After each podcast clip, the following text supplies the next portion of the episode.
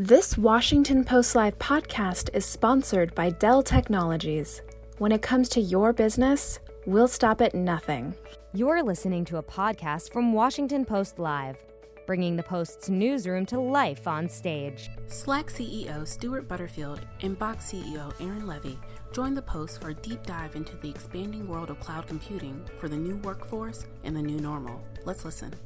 Hello, I'm Geoffrey Fowler, technology columnist here at The Washington Post. Today we're going to examine the critical and growing role of cloud computing in digital transformation. In a bit, I'll be talking with the CEO of Box, Aaron Levie, but my first guest is the CEO and co-founder of Slack, Stuart Butterfield. Welcome, Stuart. Thanks for having me.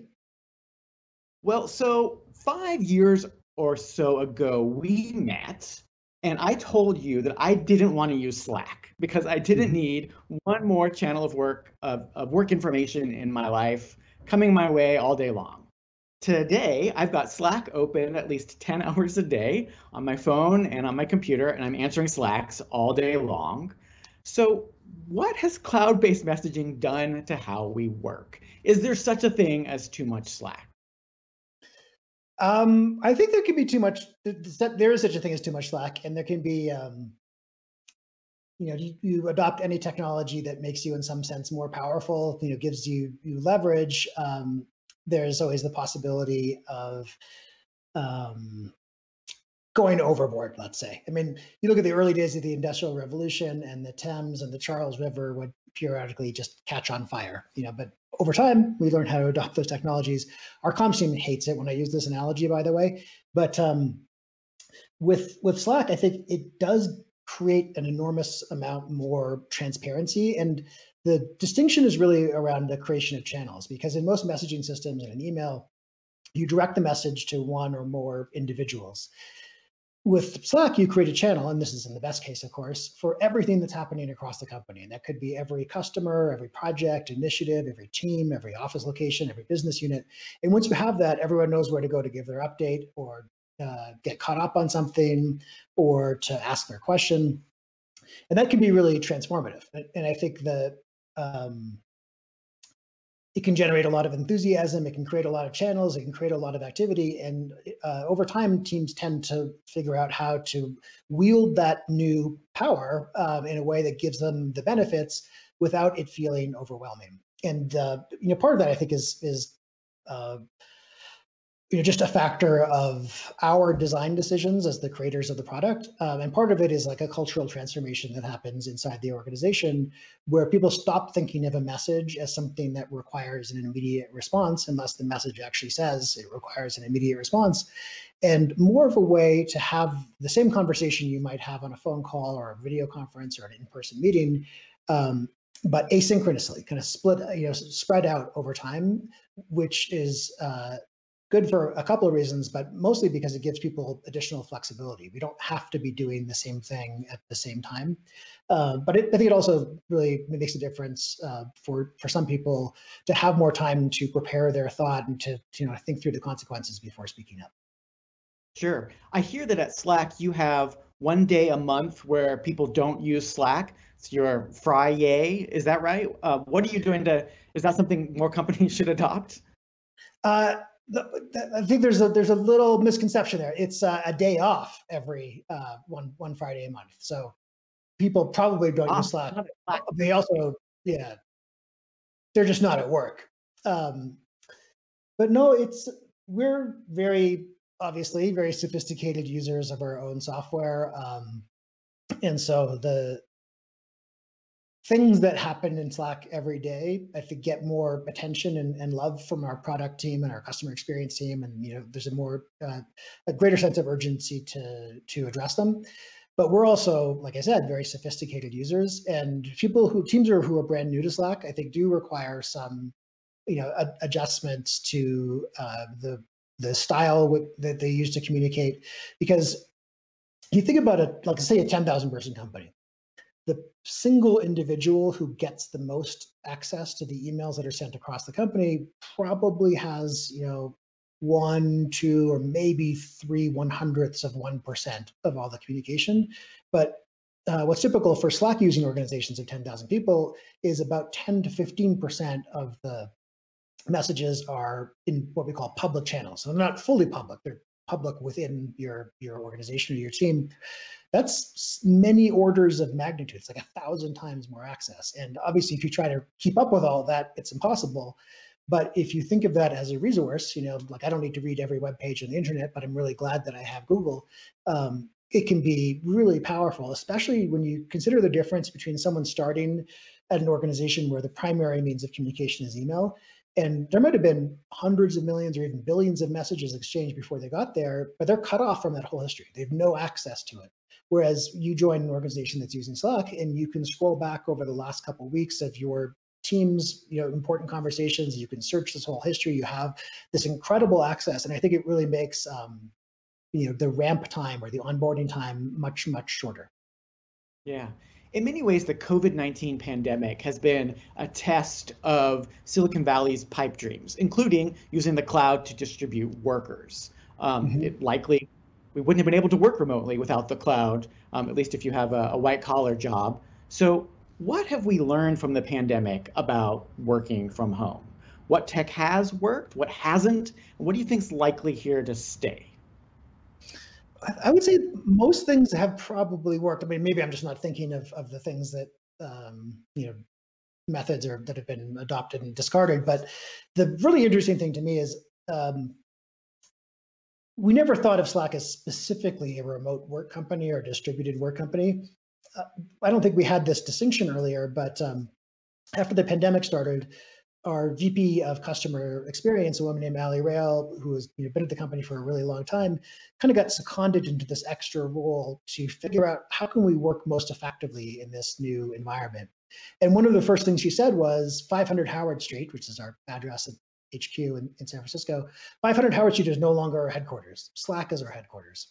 And I think that's um, that's a really powerful distinction. But the thing I think is really interesting is if you asked me, you know, in February of this year, um, I would answer like most CEOs, I don't think uh, we would be able to get the whole company to work remotely or work from home um, inside of a week and maintain the same levels of productivity. And we did. So sometimes when something is necessary, um, what seems impossible is possible. And if that's true, you know, what other assumptions, what other kind of um, practices or processes are we kind of blindly uh, keeping in the rotation when uh, perhaps there are more effective ways to do that? And I, my personally, my big one right now is trying to replace as many synchronous processes or you know, mostly meetings with asynchronous alternatives because I think that makes a real difference the degree of flexibility, especially right now with you know, people having extra childcare duties and, and a bunch of other inconveniences, that flexibility is really appreciated. But I think it also forces a little bit more discipline around the ways in which people communicate if they don't have the benefit of uh, live talking back and forth. And we have all had enough live talking back and forth over video calls to last yeah. A long, so, time. So do you think remote work has made us more or less productive? I think more productive, but there's a there's an interesting question. Um, I don't know the extent to which we're kind of burning down uh, accumulated social capital, you know, that that was built up over the period before this all started. And what I mean by that, you know, we've now uh, 20, somewhere between 20 and 25% of our employees started post pandemic, which means they didn't get flown to headquarters for the week long onboarding thing. They didn't make all these casual acquaintances. They didn't chat with people in the elevator on the way up. They didn't, you know, um, maybe go for a bite to eat after the all hands meeting with some of their colleagues. And what that means is they still have the same strong relationships, you know, with their manager or their direct reports or the immediate members of their team, but they miss a lot of the weak social ties. And I think those are really important for holding the whole organization together. You know, that people know people in remote teams. Um, they know who to go ask a question and kind of like knits the whole thing together. So there's, a, I have a concern that while we have been, you know, equally as productive, in some cases more, in some cases maybe a little bit less, um, we're kind of uh, tapping the well a little bit too hard. Right. what's going to happen in uh, a year from now or two years from now? Will working from home become more of a right than a perk, do you think, in American business? Uh, I know several uh, companies also have said that they're planning to leave Silicon Valley and move to Texas. Um, uh, are you moving to Texas? And what do you think about the people that say they are? No plans to move to Texas. Uh, I, yeah, I think it's um, if you can work from wherever you want, it doesn't have to be home, right? I think we envision a future where our offices are pretty radically reconfigured. We started an organization called Future Forum to look into new ways of working and kind of future of work more broadly. But one of the first pieces of research I did was a global survey. Um, how many people want to or expect to go back to the office full time in the way that they used to? And it was 12% want to. Um, the alternative isn't everyone works from home all the time the alternatives are there's a lot of flexibility because think about the Bay Area is a good example of this. It applies to many, many different areas.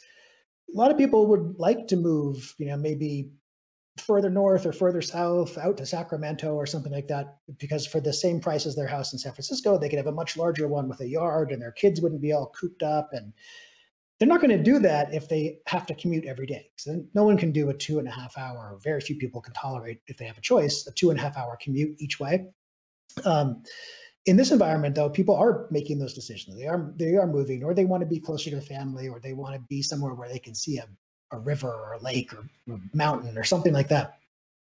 It's going to be difficult to force all those people to come back, but if we find the right kind of balance um, and provide the right facilities um, and alternatives, I think we can create something that, that captures the best of both worlds. It captures that flexibility. It allows people to have a little bit more uh, time with their family if that's what they want. Um, cuts down on the commutes, but still allows people to get together periodically. That might be, you know, once a week or once every other week or even just once a quarter, because there is something about uh, being together in person that I think is really important and significant. But it doesn't have to be every day you know, it, it's, uh, I'll put it this way. Our offices um, pre-pandemic were about 65% occupied on any given day. So that means you know, some people are out sick, some people are traveling for work, some people are on vacation or whatever. Uh, now we think about for the number of employees we have in a city, it might be targeting more like 20%. Um, hmm. because I think a much smaller number of people will be in the office every day, and it also reconfigures the shape of it. But uh, now is the time that I would actually invest in WeWork if I could, because I, I think that the flexibility to go to co-working spaces, because a lot of people want to work remotely in a different city where their company may not have an office, but they don't want to work at home. You know, they don't they want to have some work-life separation, or they don't want to you know dedicate enough space in their house to create a, a really great working environment. So I think co-working spaces and um, and other kind of alternatives to established offices are going to let people live in a greater variety of cities uh, and still have you know, the office-like um, environment that they want from time to time. Mm. Another thing that's happened in 2020 is that Slack has become kind of the ground zero for political activism um, in many companies. Um, is that a help or a hindrance to business in your view? Do you get calls from C- client CEOs saying, "What are you doing to us?" Do you allow Slack employees to uh, protest things going on at Slack using Slack? Um, I, I, think the answer is yes, although we don't have that much of that. Um, we went through some growing pains years ago as people again kind of figured out how to use the tools effectively. Um, that definitely exists, but you know, the I think about some of the companies that have been most affected, uh, and Google I think is the one that really stands out, are not Slack customers. There are pockets of Alphabet that, that are Slack customers, but Google proper is not. Um, so I don't think there's anything specific about Slack. I think there's something about uh, an environment where digital communication is kind of free and easy and infinitely replicable, uh, and then there's this incredible stressor, anxiety producing worldwide global pandemic and economic collapse, and also the um, kind of bringing to the fore the um, the kinds of interactions that many communities have with police in, in America and the Black Lives Matter movement and the protests and the counter protests, and then this bonkers election on top of it. uh, that's going to come out one way or the other. Right. So um, we have just a few minutes left, and I want to make sure I, of course, talk about the big news of the last month, which is Slack being acquired by Salesforce. Um, and I want to put that in a, in, a, in a context. There's been a lot of conversation about the impact of monopolies and antitrust on tech. And I want to ask, could Slack have survived on its own without being acquired? Or do medium-sized tech companies need courts and regulators to help them? No, I mean, so there's all kinds of, of uh, companies around the same size as us that I think are, are thriving. And um, I, am not sure I totally agreed with the editorial positioning at the at the beginning of this um, uh, the, the interview, because we are a company that launched, uh, let's see, not quite seven years ago, so it's like six and a half years ago, and are at around a billion dollar run rate for revenue, and we're growing incredibly quickly. We added uh, 12,000 net new paid customers last quarter compared to 5,000 the year before, so 140% growth. And you look around, there's I think a, a, a misconception that Slack has, hasn't been successful in the enterprise. The largest government contractor in the United States is wall to wall on Slack. The uh, number one retailer, wall to wall on Slack. The number one in apparel, wall to wall on Slack. The company's uh, country's largest issuer of credit cards, wall to wall on Slack. And stepping a little bit further out, you know, we have customers like the Veterans Affairs Administration, operators of the largest integrated healthcare system in the U.S. This, that's enterprise. Um, so I think we would have been fine on our own, and we were we were fine, and we were very successful. I think there is the opportunity for something that's a, a really unique combination here. That uh, this might sound silly, but that what Bret Taylor and I would call one plus one equals seven. We were looking for really a nonlinear impact, and it's not just we have some software. They got a lot of salespeople, and so we're going to sell more of our software. That there's a real opportunity to shift the way that people work. Right. But Slack has argued in an antitrust suit against Microsoft in Europe that its bundling of Teams and Office is anti-competitive. Are you planning to file any further legal action against Microsoft? No, that's working its way through the through the system. Um, and it's just something that happens in the normal course of business. You can look at Google and Oracle going at each other back and forth. Uh, AWS is clearly number one in cloud and still made a complaint about the um, Defense Department's JEDI contract going to Microsoft and, and litigated that.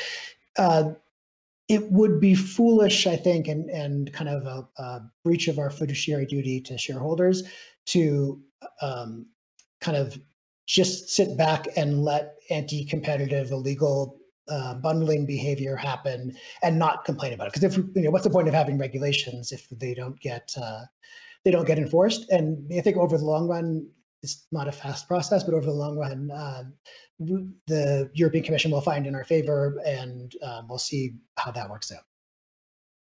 Just just about a minute left for our conversation but i wanted to ask has big tech become too big in your view how do you see the this, the antitrust concerns uh, playing out over the next year?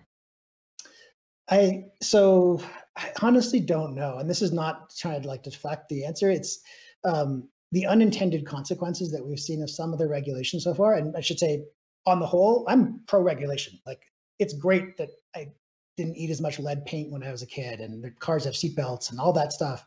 Um, but I think we have seen a lot of unintended consequences uh, of some of the privacy laws that I think actually reinforce the strength of the monopolies. And it's just a dynamic environment that these companies came out of nowhere. And it's not really a case of easy come, easy go, but uh, really large competitors can emerge very quickly and shift the landscape. And I think that will continue to happen. Um, it's difficult, you know, sometimes like this, it's kind of hard to see how the Google, Facebook hegemony over digital advertising disappears.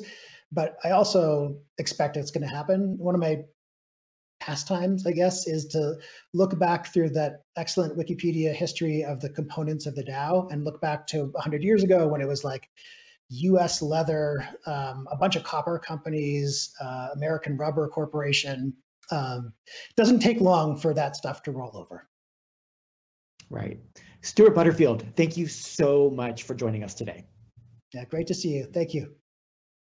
Um, I'll be back in just a moment with Aaron.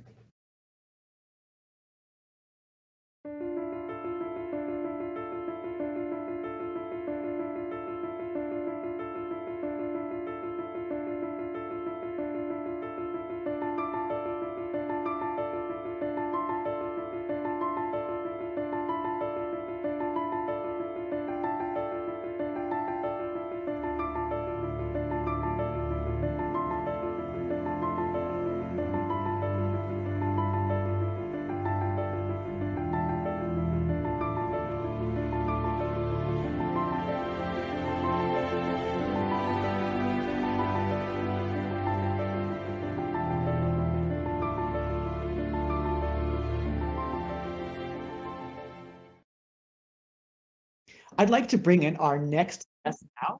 He is Aaron Levie, the co-founder, chairman, and CEO of Box, a cloud storage company. Welcome, Aaron. Hey, uh, good to be here. Glad to have you. so I know you said in the past that the past decade has been about building the tools for the future of work. And I believe you said the next decade is when the majority of the world adopts them. So how far along has the pandemic moved us and what is the potential that lies ahead? Yeah, actually, I think um, uh, you know when you when you just look at the the raw math of it, uh, we are still rem- uh, as remarkable and um, counterintuitive as this is.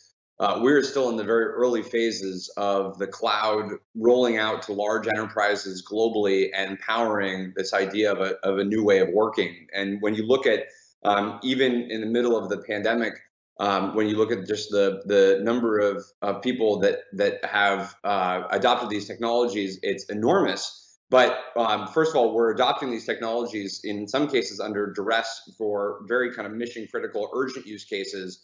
But we haven't, you know, fully transformed the way that we work on an ongoing basis. And obviously, Stuart was just talking about kind of what does that future look like um, in a in a post pandemic world, and and what is that future way of working going to look like? And I think we're still in the earliest of phases of, of really reimagining what work actually looks like when it's fully in the cloud, when people can communicate both synchronously and asynchronously across their entire enterprise. Um, so I, I, think that we've pulled forward that uh, uh, that that acceleration of, of digital, as it were, um, by many many years. But I think we're actually going to look back um, and see that that we were still very early in this this overall journey. And when you look at even the total number of users of products like Box or or Slack or Microsoft Teams, um, you know, we're still in, uh, you know, the minority of the world's knowledge workers or digital workers that are using these technologies to do their job. So I think really the, you know, the the past decade was when we were building these products, when when these companies were were really, you know, kind of coming to life. And now I think we're seeing a, a, a the next phase, which is when they actually get adopted, and we start to see how business changes because of them. So, what have we learned from the pandemic? Are there specific things that uh, you feel you've discovered or we've discovered, you know, as a working population, do work about remote working using the cloud? And what do you think is here to stay that we've we've we've used during the pandemic?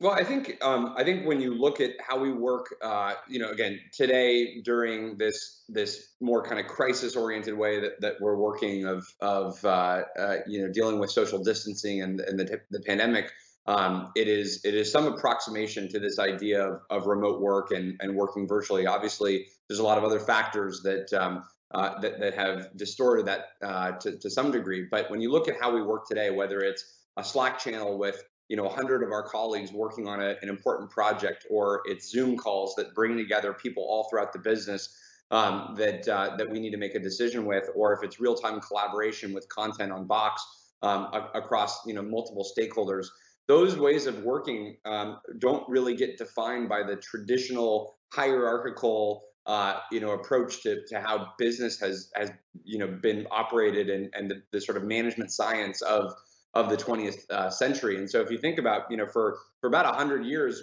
companies got built all in the same way. You had hierarchies and hierarchies of people. You put them in large buildings um, the flow of information was very analog and very slow. So you make a decision and it has to cascade through multiple layers uh, of, uh, of decision makers. Um, and, uh, and and people that are going to share that information. Literally, most companies have this have literally this this idea of cascading information, um, where the the implication is is that it's going to go through layers and layers of management or go up uh, to, to management through through multiple stages. And what what this idea of remote work and uh, certainly working in, with virtual technologies has blown up uh, is that that doesn't make any sense in the 21st century. Um, the speed of business is only accelerating. People need to be able to ship products faster. We need to be able to serve our customers more seamlessly. We don't have time for all of those more typical, slower ways of of operating. And so I think in the 21st century, it, it makes sense that uh, that anybody in your business should be able to contribute to any idea that, that's going on if they have a if they have a better idea or if they have a way to, to contribute to that project. Um, and, uh, and, and you should be able to move much faster um, when you're no longer bound by the, the traditional sort of uh, physical limits of, of a business. You know, how many people can fit in that conference room? How many people can we get together, um, you know, physically to work on that project? How, how, how constrained are we um, when we're moving an idea forward. And so I think what we're seeing in this new virtual way of working is that um, is that you can work across the enterprise.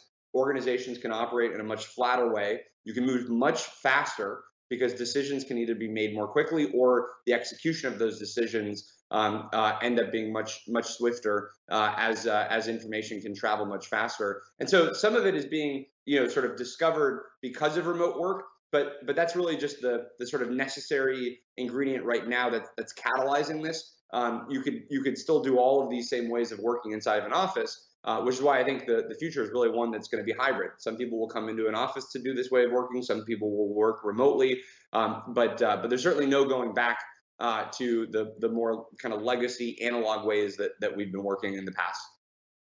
Yeah, Aaron, my, my next question was going to be Do we still need offices after the pandemic? And are you moving to Texas like everybody else, apparently? Um, I, you know, I actually prefer Larry Ellison's approach a little bit more. Um, so I think when you can uh, when you can work on an island that you own, um, that seems uh, a little bit more fun. But um, uh, no no plans to move. We're uh, we're we're, we're going to definitely stick it out here in Silicon Valley and make sure that uh, that we can be the contrarians. But but um, I think what's what, what this is proving, and, and, certainly the companies that are moving to Texas or individuals that are moving all throughout the country, is that you can work remotely, you can work in a distributed way. Um, and I think it's it's probably going to be more uh, of a preference by individual and by organization and, and kind of style of culture. Um, you know, for for for Box, um, we're still going to invest in our kind of office hubs um, where we think there's going to be a lot of power of people coming together and working well together uh, in person. But that being said, we're going to also see a, a, a, you know I think a healthy increase of employees that are working remotely um, that can work on any device and any location they choose. Uh, and we're going to make sure that we have a flexible work environment for for both parts of that that population because uh, again, so much of it you know can be personal. Where are you at in your stage of life with with family? What what is your style of working? Do you like to work in in person in real time with those? Um, that, uh, that, that that you're working with on a project, or do you like to um, be able to kind of step back and and, um, and and contribute? You know, after after you have a little bit more thought on uh, on whatever the problem is. Um, and so I think we want to be able to adapt to the multiple work styles of of employees that uh, certainly at Box, and I think we're going to see that for most of our uh, our, our, customers as well. We have um, about 100,000 customers, and we're in about 70% of the Fortune 500. So we we have a I think a pretty decent pulse of what you know large companies are dealing with uh, across a range of industries. And for the most part we see that um, that most companies are going to have much more of a, a, flexible model as opposed to kind of be on any one end of the uh, of, of, these sort of poles. Right. So uh, i want to dive into box's business just a little bit. You guys provide cloud storage uh, but now that everybody kind of has cloud storage as part of their office service what distinguishes Box? How does Box survive against Microsoft or Google without word processing, email, messaging, and all these other bundled in services? Yeah, great, great question. So, you know, first of all, um, from a storage standpoint, um, I, I, would say that's a pure commodity that that you know we ride on top of, and every day uh, we, we just thank God that that uh, storage innovation is alive and well in the world. Uh, every time that that you have more uh, storage uh, technology uh, that makes you know storage you know more and more dense, cheaper, um, more power efficient. That means that the world can create more data and have it you know stored and accessible from anywhere. So so we we are powered by storage technology on our back end. What we actually do is is really build the software that helps companies manage secure, govern, and build the workflows around their, their content. So you can almost think about us as a, a content cloud uh, where we manage the end-to-end life cycle of a company's most important content or information. So if you're a bank, think about all the the, uh, the contracts and records that you have to have about clients. If you're a um, a, uh, a, life sciences company, you have to be able to do clinical drug trials in a very very regulated and controlled way. If you're the federal government, you want to be able to collaborate with um, you know across agencies and with um, uh, with uh, with private entities as well on on mission critical projects, whether you're NASA um, or uh, or the Defense Department. So what we do is we build software that helps companies manage and secure that information as they collaborate on it across uh, all the different applications that you're using. So we have a really significant partnership with Slack, where we enable companies to be able to communicate inside of Slack, but leverage content that's stored in Box to be able to do that securely. Same thing, we work with Microsoft and um, uh, and their offering, so you can have content that gets managed inside of Box and then accessed and shared inside of Microsoft's application. So our job is really just to be the layer that manages the data, secures the information, um, and, uh, and, and and ensures that you can drive value on top of that by working in any application that uh, that you have. So Stuart and I were also talking about antitrust and all of the conversation about monopolies and uh, the impact they're having on the tech industry. So can Box survive on its own without being acquired by some bigger company? Or do you think you're going to need courts and regulators to help you? Um, well, I think uh, I, I, think uh, definitely yes um, uh, on the first part, and then on the second part about kind of courts and regulators, I think it's a it's a really interesting question, um, and uh, uh, around what does the future of internet regulation look like? And right now, most of the conversation is happening within the consumer space, and it's mostly targeting either social media and what does the the kind of future of you know I, I hate to use this word, but censorship or or you know who who can use these you know channels um, and what what what information do you need to remove or or modify or or or kind of warn people about. So that's that's one uh, category, uh, which is which is sort of internet and social media regulation. You obviously have marketplaces. So um, how do you regulate dominant marketplaces that really kind of control uh, either the products that we look at or the the uh, the information that we see, and and what does that regulation need to look like?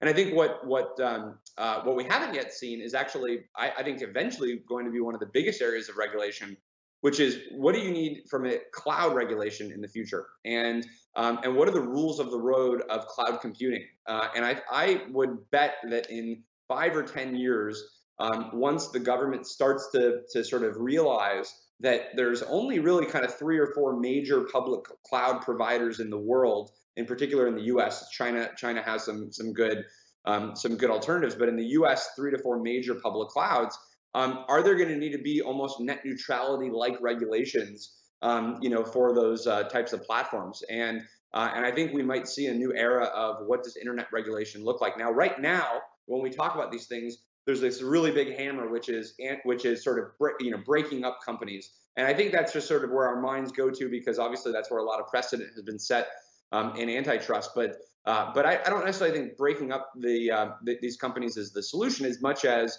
um, really having either guardrails or frameworks uh, where the the, the government uh, and industry agree that these are going to be the rules of the road uh, for how we want to protect access to information, um, uh, ensuring that there's no one company that can have too much control of all of the applications and data um, that, that, that we have. Um, that that is both uh, a I think a risk to you know to consumer privacy and protecting consumers. I think it's also a risk to innovation and competition.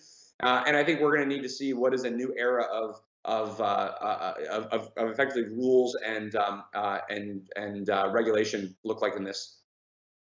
So, if you don't think the solution is breaking up um, big companies, um, what would you set the agenda as if you were in charge of Congress? What what laws does America need that that would help um, innovation and, and help protect consumers?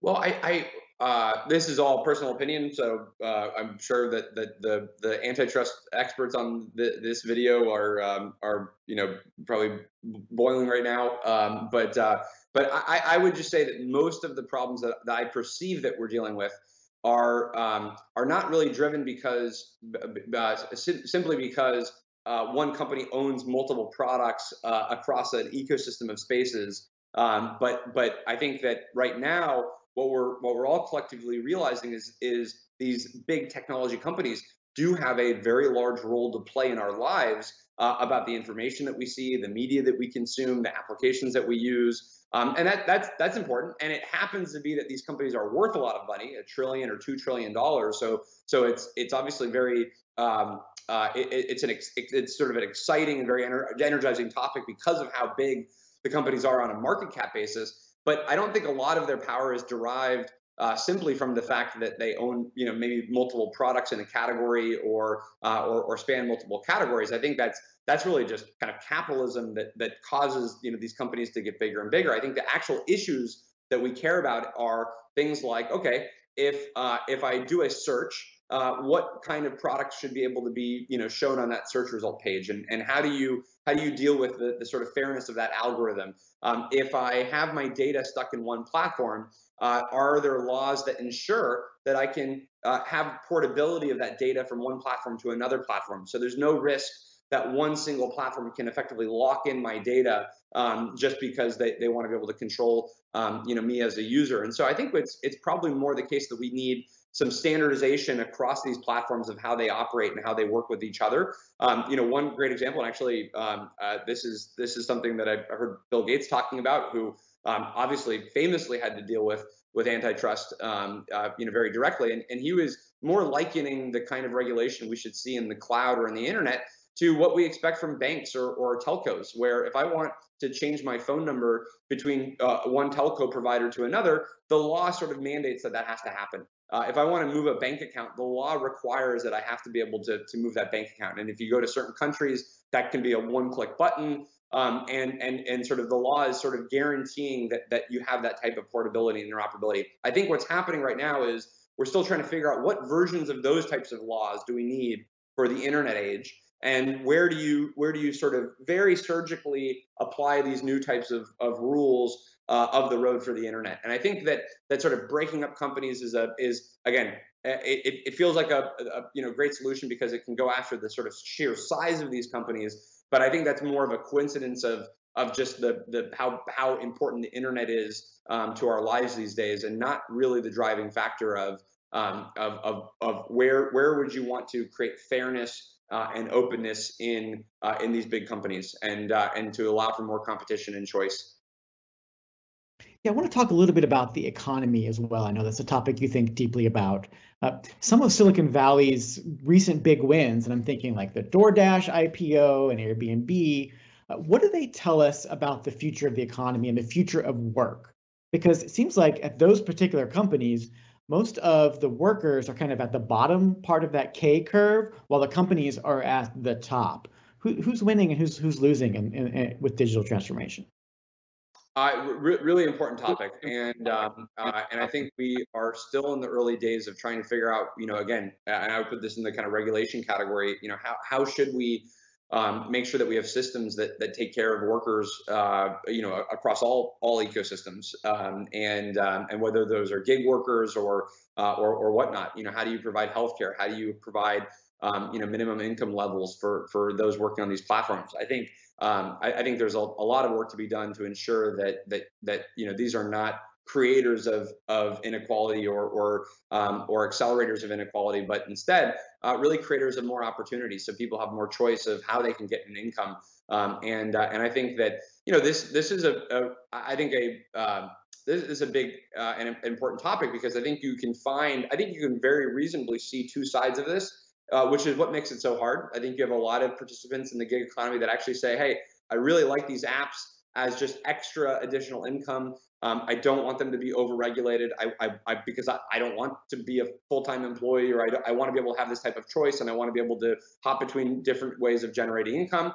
On the other side, um, these companies uh, and these platforms can become so powerful that they can wipe out alternatives of, of income sources. In which case, then that those eh, over the long run, uh, the, the workers on these platforms might not have other choices. And so then the, the platforms become too, do- too dominant um, and effectively are controlling um, the, uh, the, the, the types of uh, jobs that are available. And so um, so I think this is an area for for you know definitely the government to uh, to, to be collaborating with with the private sector to figure out you know what do we do to protect the workers on these platforms? What do we do to ensure that um, uh, that that people can make a a fair wage um, and uh, and ensure that that you know the the, whether it's healthcare or other basic needs are are um, either provided by by these companies or by uh, you know uh, other structures. But uh, no matter what, um, I think that the challenge is we're still in the early innings of many of these industries, which means that we don't quite know you know what what rule do you create that doesn't lead to a lot of other downstream negative consequences that prevent innovation. Um, at the same time, how do you protect uh, the uh, the workers on these platforms. And uh, and I think that that threading that needle is um, is can always be tricky, but I think it's an important uh, tackle to go, problem to go tackle. Aaron, I'm afraid we're out of time, but certainly a lot more to talk about on that front.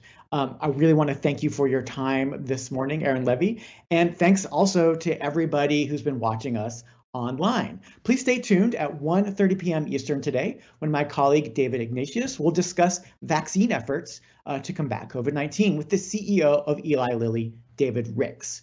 Um, you can always head to WashingtonPostLive.com to register and find more information about upcoming programs. Have a good day. Thanks for listening. To hear more interviews from this series and other Washington Post Live programs, visit us at WashingtonPostLive.com.